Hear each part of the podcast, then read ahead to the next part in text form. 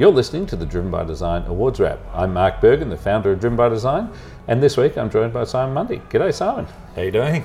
Now, help me out. It's not peptide lab. That's uh, something that would happen in football drugs. So, uh, it's Pepto Lab. Is that right? Correct. Yes. So, tell me a bit about your design practice. Uh, well, so Pepto Lab, uh, the crazy name actually came from a, an exhibition I saw in London um, by an artist called Panamarenko, and he was interested in designing for for the sheer fun of designing. Mm. So he created designs um, that would maybe never work, but he loved the process and he loved the smiles that his designs bring to people. So, you know, I guess Pepto Lab was born out of the idea of putting a smile on people's faces, or at least making their life better in some small way.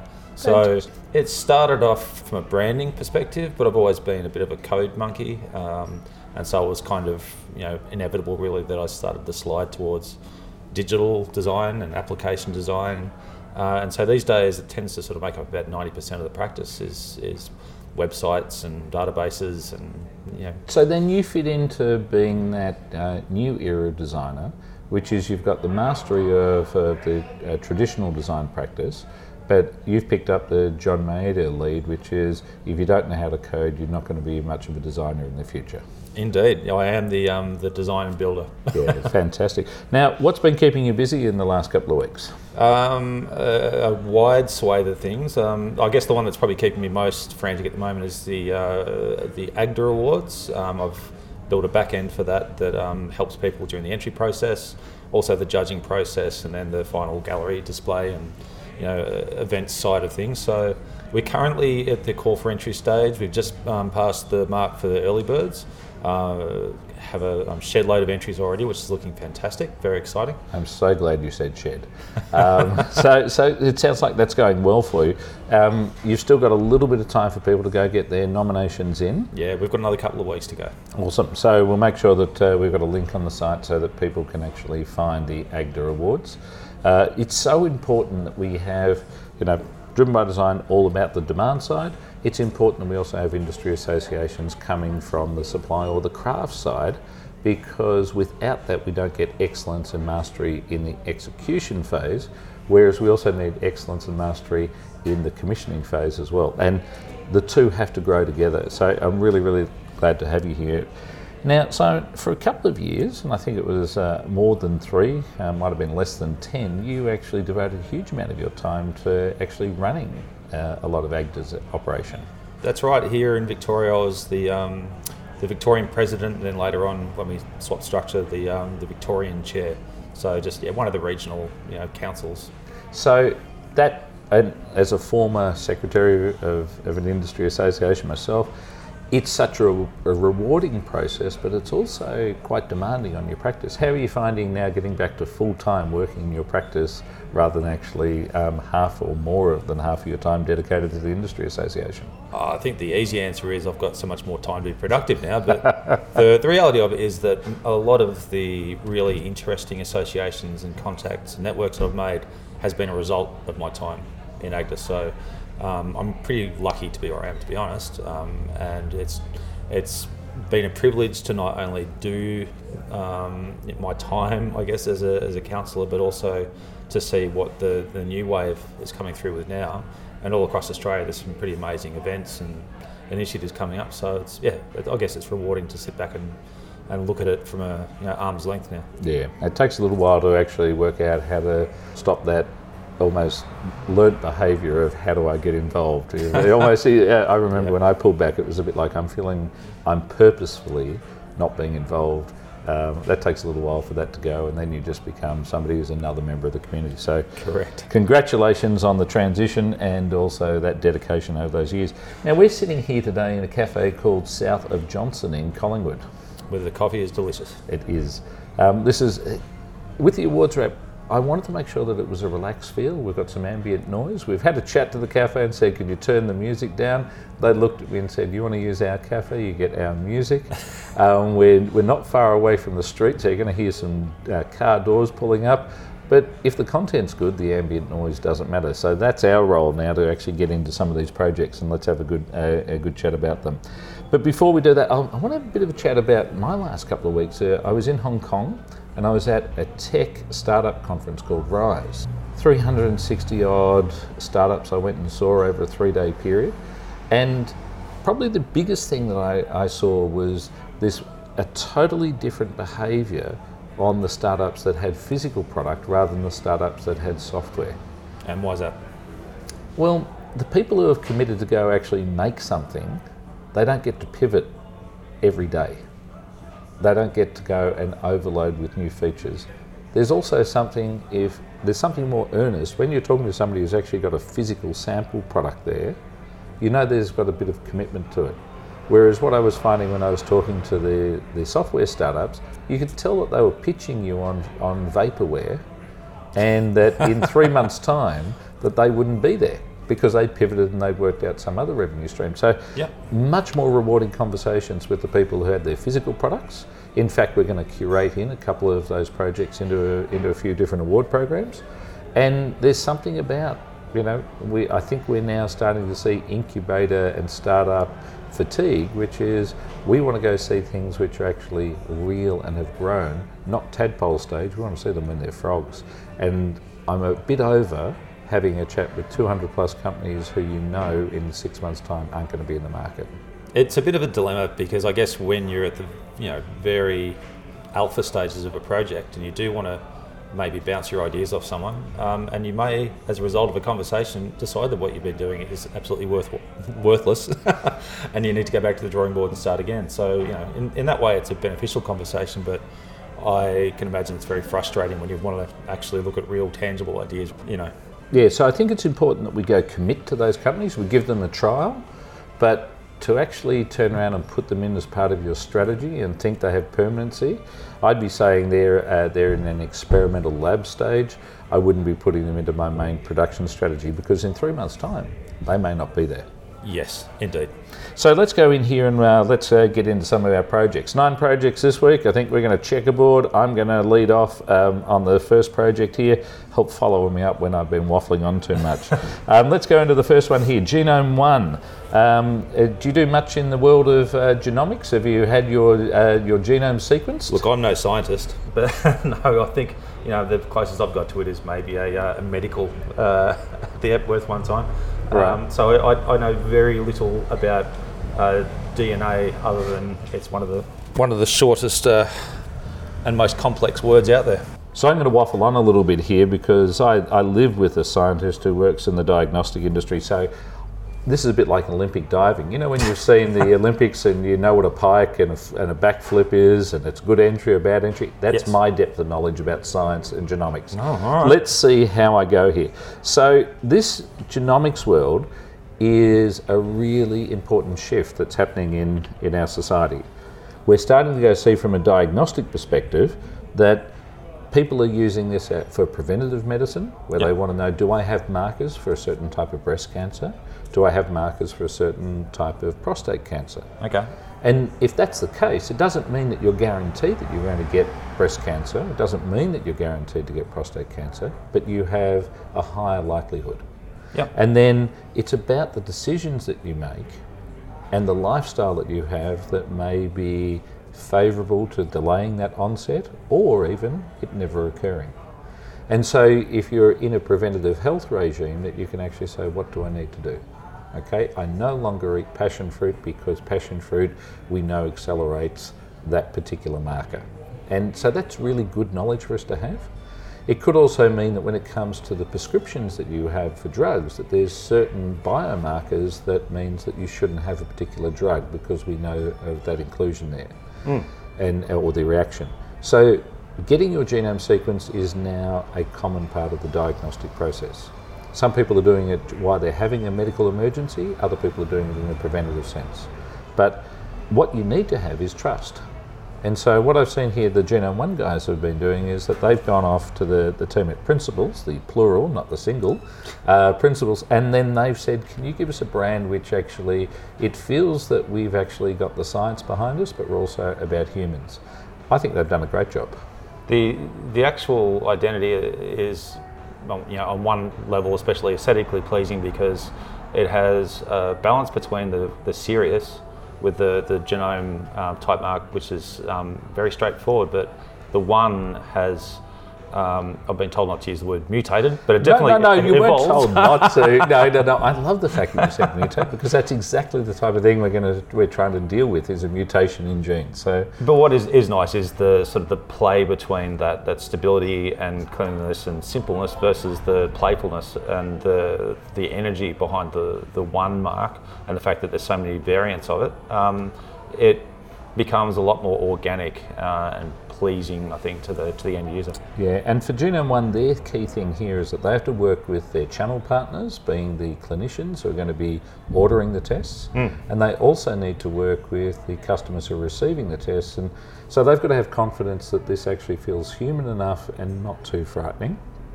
But it also it looks that it's serious enough for the clinicians to go recommend it. I think Principles have actually nailed the brief here for the team at Genome One. Yeah, I think it's beautiful. Now it's uh, time to go actually pass the baton over to you. What's our next project? Uh, well, we're going into the physical now. Um, we're looking at the Suncorp concept store in Parramatta. It looks like uh, a lot of money's being poured into Parramatta um, just to try and you know stir some economic development. It wasn't the place that it once was. I used to live in Sydney back in the um, the mid '90s, um, and it might have been a bit of a struggle to get out that way. I was I was living on the North Shore, but you know now I mean geographically Parramatta being you know sort of well halfway between you know the north and the south out there on the Parramatta River. You can get there quite easily by train. There's a beautiful new station there. You can get there by the river, and it's actually a lot more accessible for people. So it's beginning to turn into a very interesting um, economic hub. Uh, Suncorp are making a bit of a play into the um, well, making a higher consumer visibility through their, their store. It looks like Gaia have, um, for the interior design for this space, have brought a really fresh, inviting, warm, and personable um, space for for Suncorp. And and look, um, I think here i- it's it's a fantastic project here, and uh, I'm sure the team at you know nobody minds their name being mentioned, but I'm sure the Gaia guys would be much happier. Um, with the uh, with that pronunciation on their name, but the Gaia the Gaia team here, um, and it took me a while to work out whether it was Gaia or Gaia. So the Gaia team, uh, they they're helping Suncorp to turn around and actually level the challenger brand to the major brands. And we're seeing that happening in the digital space where people are saying our product is a Me Too equivalent. That's happening from a digital. They're also saying that from the physical space. And we know we know that banks have this incredible relationship with statement buildings that actually say that they have permanency and that there's uh, security and trust there. Which I think this ticks all the boxes for that, but it also has an approachability that um, probably speaks of a challenger brand. It, it really does feel as if, you know, we know, okay, you're not really satisfied by these big four players, so we're going to come in because we understand you better. Yeah. That's, And- that's what it feels like. In the last 12 months, we've seen two of our uh, our bank brands in Australia have gone and plucked. In the case of um, Suncorp, they've plucked out the CEO of Microsoft to go uh, lead the innovation at uh, Suncorp, and we've also seen the ANZ Bank, who they've plucked out the uh, the former head of Google Australia to go and actually lead their innovation. Um, there's a saying around the bank world: if you're not a tech company, you're no longer a bank. Uh, so I think here Gaia have- helped them to not only be the tech company, but also come up and actually match the grade of that physical space, which is great. They've made the space very inclusive in the digital environment as well. It doesn't feel very much like you're confrontational with a teller. It's very much around the table and quite open and, and yeah. Yeah, they've done well. So let's head off into our third project here, the Customer Experience Company. Uh, they called in the team at BVN to help them to go and actually work on their office interior. I think it's really important if you're saying that you're a customer experience company that you have a great workplace for your customers to visit you and also the work that you produce for your customers has actually been done in the most productive and stimulating environment possible. Um, I think uh, they've done a great job here. Yeah, it's a very, very um, approachable workspace as well. It feels like uh, everywhere has been set up for some kind of um, uh, what's the word? More inclusive style of, of discussions and you know, throwing ideas around. I mean, those um, large whiteboards that they've, they've got, the sliding whiteboards that, that sit throughout the space look, look very handy. Yeah, and and I think what we're seeing here also is that Um, the Customer Experience Company are trying to make sure that the design culture goes from the very start of their value stack all the way through all their tiers. They've got casual spaces for the team to go and actually work. There's mixed modalities in the spaces so that they can uh, move around during the day if they want to get more stimulation. And there's also some beautiful quiet spaces that they can go off if they need some quiet time rather than collaboration time. But it, in our preparation before, we were reflecting on it used to be the idea of collaboration was almost like being in a, a, a trader's bullpit in a stock exchange. Everyone was shouting out their ideas, all trying to jump over each other. and Very it, much. Loudest voice won. Yes. And what we found with that with that culture was that the loudest voice winning actually was about dominance. I think here they've actually set the environment where it's going to be more of a quieter tone but it's collaboration and there's transparency and openness. Um, a beautiful project that's been done here by the Customer Experience Company. Where are we off to now? Funnily enough, in the awards space, uh, we've got an entry here uh, under the design, uh, identity, and branding, which for the awards agency. Uh, what we have is a very playful kitsch identity for the awards agency, who are a company pretty much set up to help you um, hold your hand, um, take you through an awards process, help you write copy, prepare your material, pretty much give you the pat in the back to say it's fine, we've got this. Yeah, and we know on on people's anxiety levels that uh, they, we know if people go to speak it publicly that they actually think that's worse than dying. now, I, I say between speaking publicly and dying probably sits putting in an awards nomination and I, I, see awards nominations that come through that so needed a copywriter to go work on the project mm. because it's brilliant work, but they don't know how to express themselves because they're probably a bit encumbered through anxiety. I think what we've got here with the awards agency is they've got this very say lowering of anxiety, playful brand that's here. I'd be giving them a call to go do my awards nominations. Yeah, so there's there's lots of beautiful, bright, bold colours. All the collateral is a bit humorous. You know, you receive things in a top secret uh, envelope. You know, they've got coffee cups for the meetings. They've really actually taken the brand through with a level of, you know, I hate using the word whimsy, but it is whimsy and, and it's in a really playful way. Um, but there's still a tone of seriousness about yeah. the, the end result. I think the White River design team have uh, nailed it for, uh, uh for the awards agency here.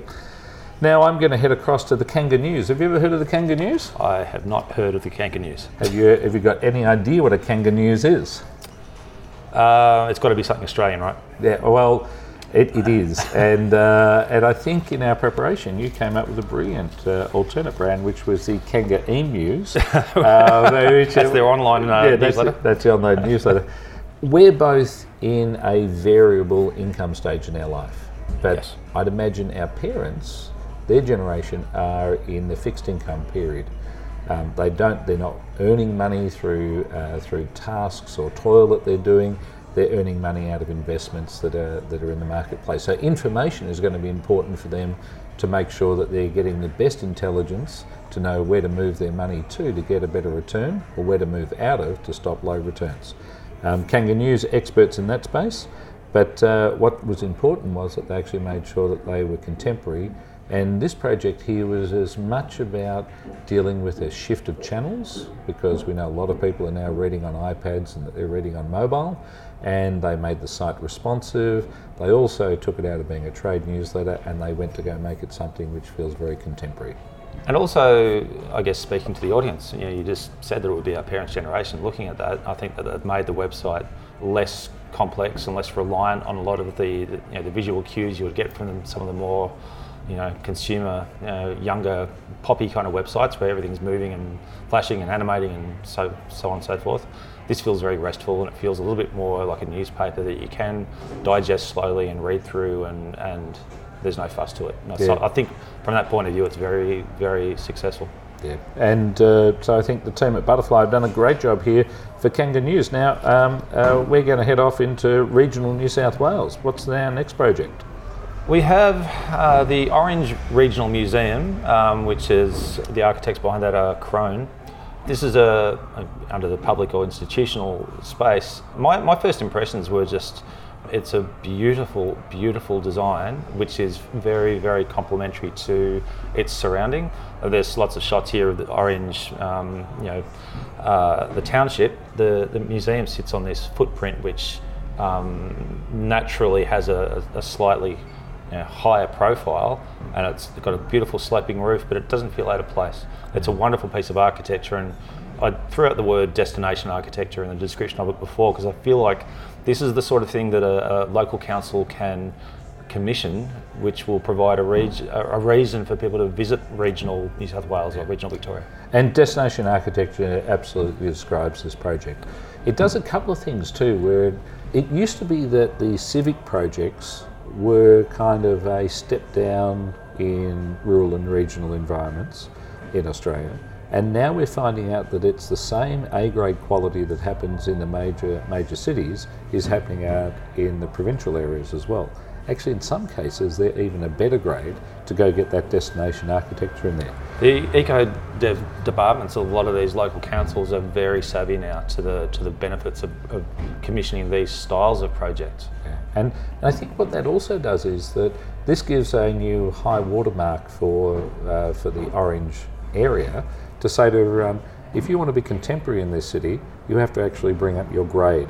In Albury, the, the banking products that are out there, we're seeing in Parramatta, it's actually Suncorp that we spoke about, that they've decided that they're not going to make it a second grade satellite city, they're making it a first grade product. The power to use design and architecture to go and actually make a statement is it's been so democratised it's great to go see this project in Orange. Congratulations to the team at Crone and the Orange City Council. Yeah, well done. Yeah, they showed a lot of courage. Now, next project we're off to here is the Juanita Nielsen Community Centre, City of Sydney and Neeson Murcutt Architects. You've been to the Woolloomooloo area? Uh, I have, yes. I stayed at the uh, uh Oh, I'm, I'm going to stuff this up as well. It's the either the Ovolo or the Ovolo. The Ovolo is the correct term. And Ovolo are an amazing brand, and uh, their former creative director there is one of our ambassadors in in Hong Kong. Oh, yeah. So the, the Ovolo brand there encapsulates one aspect to the Woolloomooloo area, hmm. but but this is an old warehouse, and we've seen uh, that. This area of Woolloomooloo has gone from being at the bottom of the economic scale, being warehouses, stevedoring, shipping, into now having luxury hotels. And I think what the City of Sydney have done here from a strategy perspective is by creating a public space, they can bring those different strata of their economic strata that they've got in the region and get them to build some of that fabric in the community. That's really important. We don't have gentrified spaces which are enclaves where there's no meeting and community. Um, this space here does a great job out of that. Very uh, inclusive, isn't it? Yeah, it is, and and it's got this beautiful, you know, post-industrial aesthetic. They haven't actually got the high-pressure hose out and taken away every part of its history. I, I think the team here at uh, Neeson Murcutt have done a great job to go speak to the old building, but also bring new angles to it. Yeah, and as you said, to sort of maybe bridge the gap between the the kind of uh, demographics in the area um, and to make public spaces that people do feel comfortable in uh, and exploring. It doesn't, you know, help just from the from the local residents' point of view, but again, it makes it another destination venue for people to come and visit, and um, it brings benefits all across the the, uh, the neighbourhood. So, our next project here, what is it? Well, something that's very near and dear to my heart. It's um, food packaging. um, we've got some beautifully uh, designed packaging for the Coco uh, and Lucas's Kitchen brand. This is by Boxer and Co. So this is um, for a range of foods that um, I'm not exactly sure this is necessarily supermarket food, but it's uh, it's been described as something for uh, fussy little eaters.